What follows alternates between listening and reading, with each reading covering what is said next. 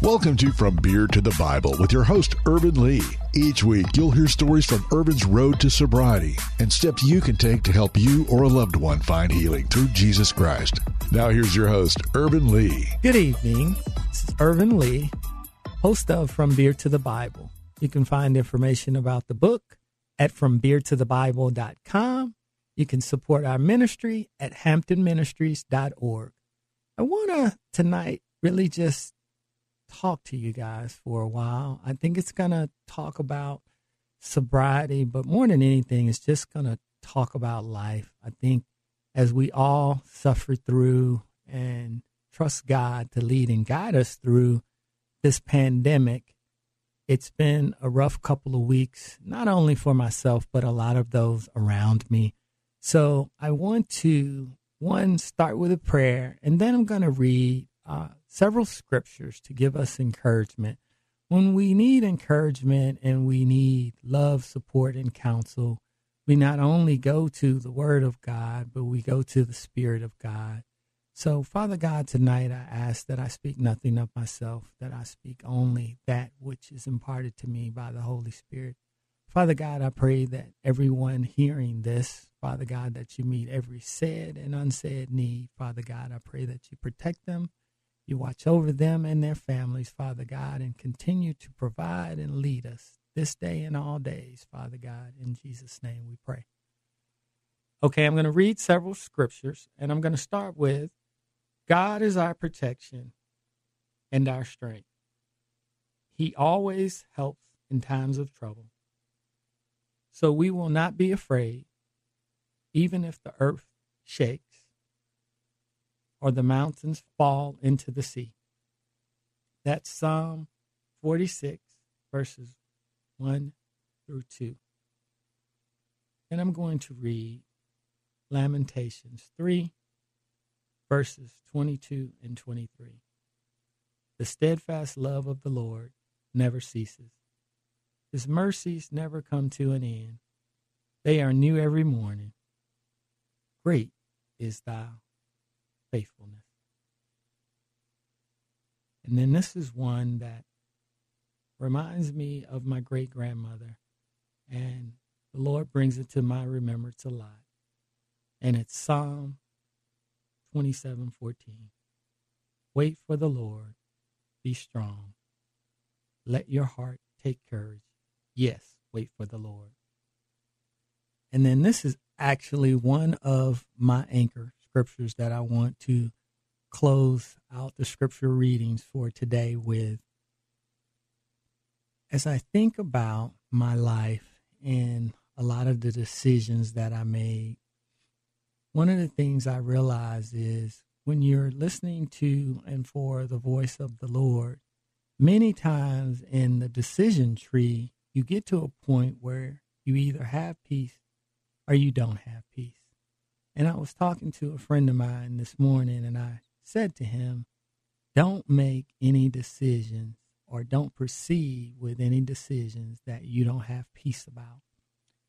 And as I look back over my life, in sobriety and outside of sobriety, I look at a life littered with bad habits and bad decisions.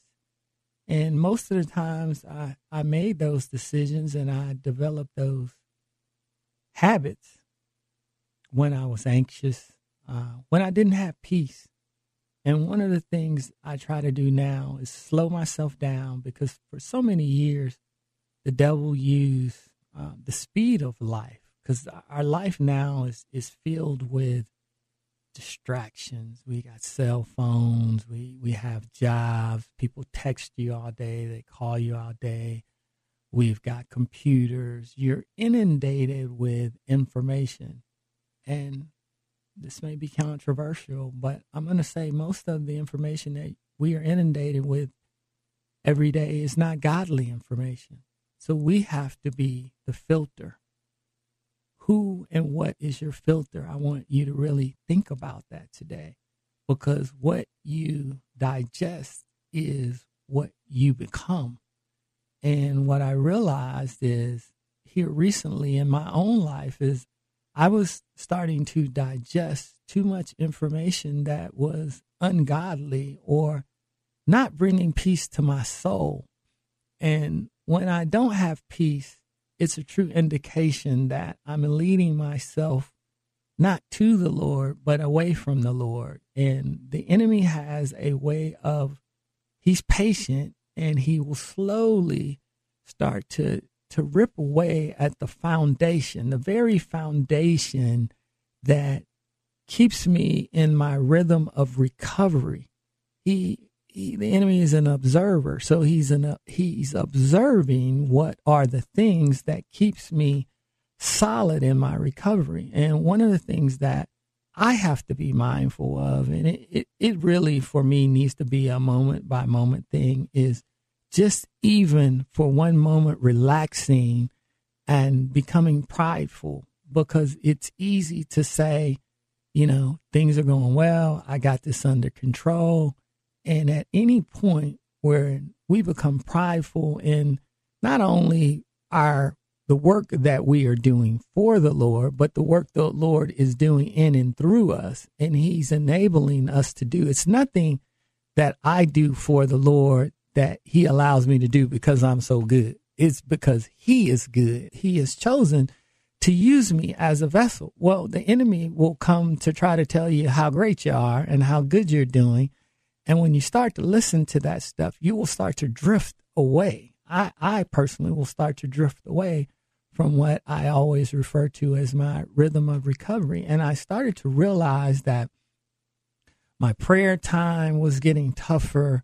My time that I was allocating and spending with the Lord was becoming more condensed and was becoming rushed. And I started to notice that I was losing some of my peace. And when I'm when I lose my peace, that's a part of my foundation. And when the enemy starts to create chaos and confusion, distractions and division, I'm susceptible to falling down. And when I mean falling down, I'm not just talking about having a drink. I haven't had a drink, but my spiritual life becomes dry. I'm just what we call in the A A program a dry drunk, meaning I'm sober, but that's just about it. That isn't the life that Christ came. Christ came that we may have life and have it more abundantly. So for the last few weeks, to be very honest and transparent with you, I haven't been having life and having it more abundantly, because when what is supposed to be the most important thing in my life is not, how can I then have peace? How can I then walk in true sobriety, not just existing and not drinking? That's that's not, anyone who's an alcoholic or has been an alcoholic will tell you, when you're just a dry drunk, that's almost as miserable as being an alcoholic. I, I'll be very, very honest and transparent with you. I don't like it. So I had to take a step back and say, well, what's wrong with your life? Why don't you have your peace? Well, my peace was I wasn't just spending time with God. One of the things that I was remarking to a friend earlier as well is we talk about religion, and we, we we we talk about sacrifice. With the Lord, obedience is better than sacrifice. Relationship is better than religion. And sometimes our Father wants relationship with us. He wants to just be with us. And what I had to get back to was just spending time with God, not asking God for anything, but more thanking God for who he is. My mother used to say to me all the time, son, you you love and you praise and you thank God for who he is, for who he is. She would always say that to me. She would text that to me. And now I realize what she was saying to me is you are, you're missing the point of who God is. Can God bless you? Can God give you things and empower you to do things? Yes, but love him for his mercy, for his grace, for who he is, the, the almighty sovereign God of the universe, your creator, the giver of life. And when I am walking lockstep with God, whatever I'm doing for God, it flows. I'm not tired. I got energy. Doesn't mean I have issues and problems and trials. I do. But I'm walking not in the flesh and after the flesh, but I'm walking in the spirit. And there's an empowerment and enablement and equipping that comes from the Holy Spirit when I'm walking lockstep with God. The problems don't seem as big. The challenges don't seem as daunting. I'm not stressing. I'm trusting. Now, when I get out of that and I start walking in my energy, that's when I'm I'm I'm starting to be worried. I start to get anxious and I start to lean on my own understanding. And I have to remind myself to not lean on my understanding, but lean on the Lord and his understanding, as it says in Proverbs. And I wanted to spend some time talking to you guys about that today, the importance of keeping and setting aside time with God, time with you and God. Turn off the phone, turn off the T V. And I have a good friend of mine today. Um, I was in my quiet time. I had worked out and he had sent me a text, said he had been listening to the show. God bless Brother Tommy. And the Lord said to me, call him, call him and encourage him. Well, let me tell you, in all honesty, this is, was my response. Well, Lord, I have a lot of things going on in our business. I got a lot of things to do today. He lives in California.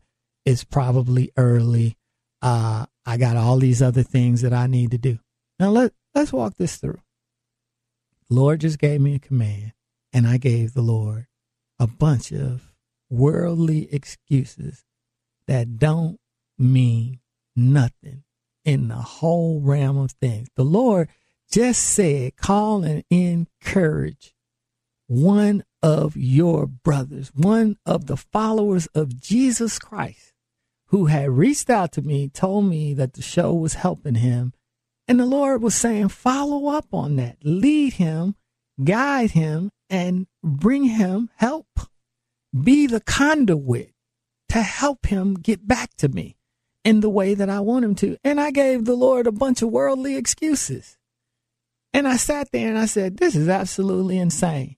If I lose everything, but I help one person get to the kingdom of God, I've done what the Lord asked me to do. So when I got in the truck, I called him. And he said, hey, I've been listening to the show. It's really helping me. And I asked him, I said, you know, we, because he's a good friend of mine. He knew me when I was when I was running around and in the streets, and I was an alcoholic. So I know his background. He knows mine. And I said, you know, I know where you are with the Lord. I said, do you spend any time with the Lord on a daily or weekly basis? I said, I know you're busy. I said, uh, but do, do you spend any private time with the Lord? I said, one of the things that I'm getting back to and refocusing on is spending quiet time, just being with the Lord, not asking him for anything but his presence. And he said to me, man, I have never done that. Man, I have never done that. And, you know, he's a guy almost mid-fifties. I was shocked. I just assumed that, you know, we grew up together. He loves the Lord. He knows about the Lord, but we're in different stages. But my assumption was that he spent time with the Lord. And he said to me, I've never done it. So I I walked him through how to do it. I told him, just start with five minutes. Turn off everything, get with him, and just say, Lord, I just want to be with you. I gave him a scripture that I use when I get with the Lord, and it's Psalm forty-six ten. And I just repeated, Lord, I'm being still and knowing that you are God. Lord, I'm being still knowing that you are God. And I just repeat that over and over again. Slowly I get calm. And then slowly, while the Lord may not audibly talk to me, he starts to bring to my remembrance scriptures, things that he wants to communicate to me. So I recommended that to my friend. And he said to me, how much that helped him, and he was going to start doing that. What is more important than encouraging one who's looking for the Lord to go and spend time with the Lord? Nothing. But the devil tries to tell us that these things that we pursue, these worldly things, the business I steward, the, the so-called things that need to take precedence over the work of the Lord. I'm so glad that I was obedient to the Lord, because not only did I bless my friend Tommy, my friend Tommy blessed and encouraged me because we fellowshiped. I was able to share, you know, what I'm going through, and he was able to share what he's going through. So the next time God tells you, call somebody, bring somebody to your remembrance, whether they're in sobriety, out of sobriety, whether it's been a long time, just do what God says. Obedience is better than sacrifice. And I knew better than to make up excuses to the Lord. But in my own, oh, I got all this to do, my own what? Pride, self-importance. That stuff will be here when I'm gone. But leading and helping a man learn to be in relationship with God, the importance of relationship and time with God. There's nothing that I have done today that will probably be greater than that. Just being obedient to God. And many times the devil speeds us up, and he sped me up so many times in my life. Um, The ways that he's gotten me is my pride, distraction, division, causing division at the company, division in my house, division with my family. And he seeks to separate you. Isolation is a dangerous thing. Isolation is a dangerous thing, not just for those who are in recovery or suffering from alcohol and addiction. I don't care who you are. Isolation is a dangerous thing, because that's going to leave you in your mind with the enemy. And he's good. And he's been doing this a long time. He's going to use condemnation. Yep, God's mad at you. You did that. He going to bring up every sin. And he what ifs you. I always tell people, he what ifs me. One of the things he uses on me is what if. What if? He takes me down a, a mountain of what ifs. Well, let's break that down. We aren't supposed to have, take any thoughts of tomorrow. Tomorrow will worry about itself. It has issues of its own. If you stay in today, and if you stay in fellowship, meaning communion with other believers, whether that's calling. I know eh, we do a lot of texting in the world today. And listen, I'm raising my right hand. I, I was guilty of it. And then I had a friend of mine, uh, God bless Brother Ben Betts. He said to me one day, we text, so I felt like we were talking. And he said to me, he texted me back, and he said this. He said, I have not heard your voice in a year. He said, I have not heard your voice in a year, Irvin. And I sat there and I was like, he's a coach. I said, Coach Best, that, that, that can't be, that can't be true. So I went through and I looked through the timeline, and I realized here is one of my closest friends in the world who literally, when we were young, we lived together for a while. He was at my house so much and vice versa, that I had not spoken to in a year, but feeling like we were connected because we were just texting. What can you get to know about a person? How can you know if I'm struggling via text? How you doing? Fine. Is everything okay? Oh yeah, everything is good and blessed. You're going to get that.